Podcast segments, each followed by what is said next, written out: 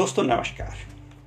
National news cause के podcast में आपका स्वागत है। दोस्तों, आज किसानों के आंदोलन का तेरहवा दिन है। हम आपके लिए लेके आए हैं कुछ हाइलाइट्स और कुछ विश्लेषण। विश्लेषण इस बात का क्या कि आंदोलन जो कल तक एक विशेष दिशा में था, या एक समूह का लग रहा था, क्या आज ये समूचे भारत का हो पाया या नहीं हो पाया, इसी के बारे में हम चर्चा करेंगे। कुछ हाइलाइट्स भी आपके सामने पेश करेंगे। 8 दिसंबर 2020 किसानों ने अपनी मांगों को लेकर आज भारत बंद का आह्वान किया। लेकिन ये जो भारत बंद था, इसको समूचे विपक्ष का समर्थन तो मिला, लेकिन बंद की सफलता आंशिक रही। ये बंद आंशिक रूप से सफल हुआ। अगर हम दिल्ली की बात करें तो दिल्ली में भी बंद का आंशिक ही असर था, पूर्ण जो है बंद नहीं हुआ।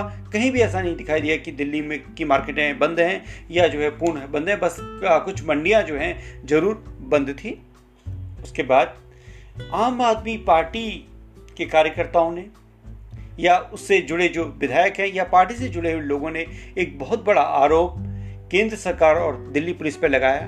उन्होंने दिल्ली के सीएम केजरीवाल को घर पर दिल्ली पुलिस के द्वारा नजरबंद करने का आरोप लगाया, हाउस अरेस्ट करने का आरोप लगाया, और आज दिन भर दिल्ली पुलिस के खिलाफ और भारतीय जनता पार्टी के खिलाफ, भारतीय जनता पार्टी की केंद्रीय सरकार के खिलाफ लगातार नारेबाजी होते रही और लगातार आरोप लगाए जाने, जाते रहे कि अरविंद केजरीवाल को किसानों से मिलने नहीं दिया जा रहा है या किसानों की बात नहीं कहने दी जा रही है क्योंकि कल उनने किसानों से मिलने सिंधु बॉर्डर गए थे, वहाँ से जब से वह आए हैं, तब से उनको जो है नज़रबंद कर लिया गया। लेकिन दिल्ली पुलिस ने इसका खंडन किया है, अन्य सूत्रों ने भी इसका खंडन किया है, लेकिन कहीं ना कहीं जो है, ये सूचनाएँ आई थी कि भाई आम आदमी पार्टी बुरी तरीके से इस बात का प्रचार कर रही थी कि उनको नजरबंद दिखाई दे अभी सच्चाई क्या है? अभी सामने आनी बाकी है। बहुत सारी ऐसी चीज़ें जिनकी सच्चाई सामने आ ही नहीं पाती हैं, क्योंकि इस वक्त जो है राजनीति में ऐसा एक घालमेल हो चुका है कि कौन सच बोल रहा है, कौन झूठ बोल रहा है, इसका जो है विश्लेषण कर पाना काफ़ी कठिन होता है। और आज शाम को एक खबर आई कि किसानों का एक समूह गृहमंत्री अमित शाह के साथ आज शाम को बैठक करेगा। अब इस बैठक में क्या बातें होती हैं? क्योंकि अमित शाह का खुद बातचीत के लिए आगे आना एक बहुत बड़ी बात है। अमित शाह, देखा जाए तो सरकार में जो है नंबर दो की उनके पास पोजीशन है। ऐसे में उनका किसानों से बात करना शायद एक बहुत बड़ा कदम हो सकता है। कहीं ना कहीं किसी समझौते की ओर बातें जा सकती हैं। उसके बाद बात करते हैं कानून मंत्री रविशंकर प्रसाद। कानून मंत्री रविशंकर प्रसाद के बारे में बात करें जहाँ तक आ, मैं उनको जानता हूँ या मैंने उनको देखा है या सुना है वो काफ़ी कड़े वक्तव्य देते हैं। ऐसा ही कुछ वक्तव्य उन्होंने कई समाचार चैनलों पे आज अपनी बात कहते हुए दिया। उन्होंने कहा कि जो भी किसान जो आंदोलन कर रहे हैं कुछ हज़ार किसान वो सारे किसानों का प्रतिनिधित्व नहीं करते हैं। किसी अन्य किसानों को किसी प्रकार की जो सरकार के जो कानून है, उनसे कोई परेशानी नहीं है। कुछ ही लोग हैं और सरकार जो है, इनको समझाने का प्रयास करेगी, नहीं तो इनसे जो है, निपट लिया जाएगा। अब हम बात करते हैं, क्या देश के अन्य हिस्सों में जो भारत बंद था, क्या उसमें किसान शामिल थे?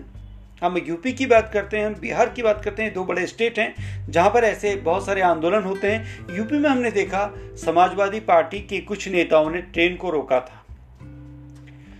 अखिलेश यादव समाजवादी पार्टी, वहाँ पर कोई बड़ा किसान उनके साथ नहीं था, कोई किसान नेता नहीं थे या कोई किसान उनके साथ नहीं थे। यही बात हम अगर बिहार की करें, आरजेडी की करें, आरजेडी के जो नेता हैं, तेजस्वी यादव, वो जो है सड़कों पर थे। उनके साथ भी कोई बड़ा किसान नहीं था या किसानों ने उन जो है समर्थन में आकर के कोई बड़ा आंदोलन नहीं किया था। तो ऐसे में अब ये देखना है कि जो भारत के अन्य हिस्सों में, अगर हम दिल्ली को छोड़ दें, दिल्ली के बॉर्डर्स को छोड़ दें तो अन्य हिस्सों में जो भारत बंद था, या जो किसान आंदोलन की बात कही जा रही है, क्या वो कहीं पूरी, पूर्णतया राजनीतिक तो नहीं है? कुछ राजनीतिक दल किसानों के नाम पर अपनी रोटियाँ तो नहीं सेक रहे हैं, ये भी हमको जो है देखना होगा। और कहीं ना कहीं पूरे देश का जो किसान है, उसके मंतव्य को जानना भी ज़रूरी होगा। तो दोस्तों हमारा एक प्रयास है। हम किसी का विरोध नहीं कर रहे हैं। हम अन्नदाता का समर्थन करते हैं किसान का समर्थन करते हैं, लेकिन हमें ये बात जाननी होगी कि यह आंदोलन कहीं राजनीति की भेंट न चढ़ जाए। विपक्ष की जो विपक्ष और पक्ष के बीच का जो झगड़ा है, उसमें कहीं ये आंदोलन उलझ न जाए और एक लंबा एक आंदोलन खींचे और उसके बाद भी उसका कोई रिज़ल्ट ना आए। तो हमारी आपसे अपील है कि आप इस विषय पर अपने विचार भेजें। हम आपके विचारों को अपने पॉडकास्ट पे, अपने यूट्यूब चैनल पे, अपने न्यूज़ पोर्टल पे प्रकाशित करेंगे और उनको वहाँ पर लेके आएँगे। बिना आप लोगों के सहयोग के हमारा आगे बढ़ना मुश्किल है और हम अपील करते हैं कि ज़्यादा से ज़्यादा इन पॉडकास्टों को आप अपने फ्रेंड्स तक का, अपनी फैमिली तक का शेयर कीजिए, उन्हें सुनाइए और उनकी राय आमंत्रित कीजिए। जय हिंद, जय भारत, जय जवान, वंदे मातरम।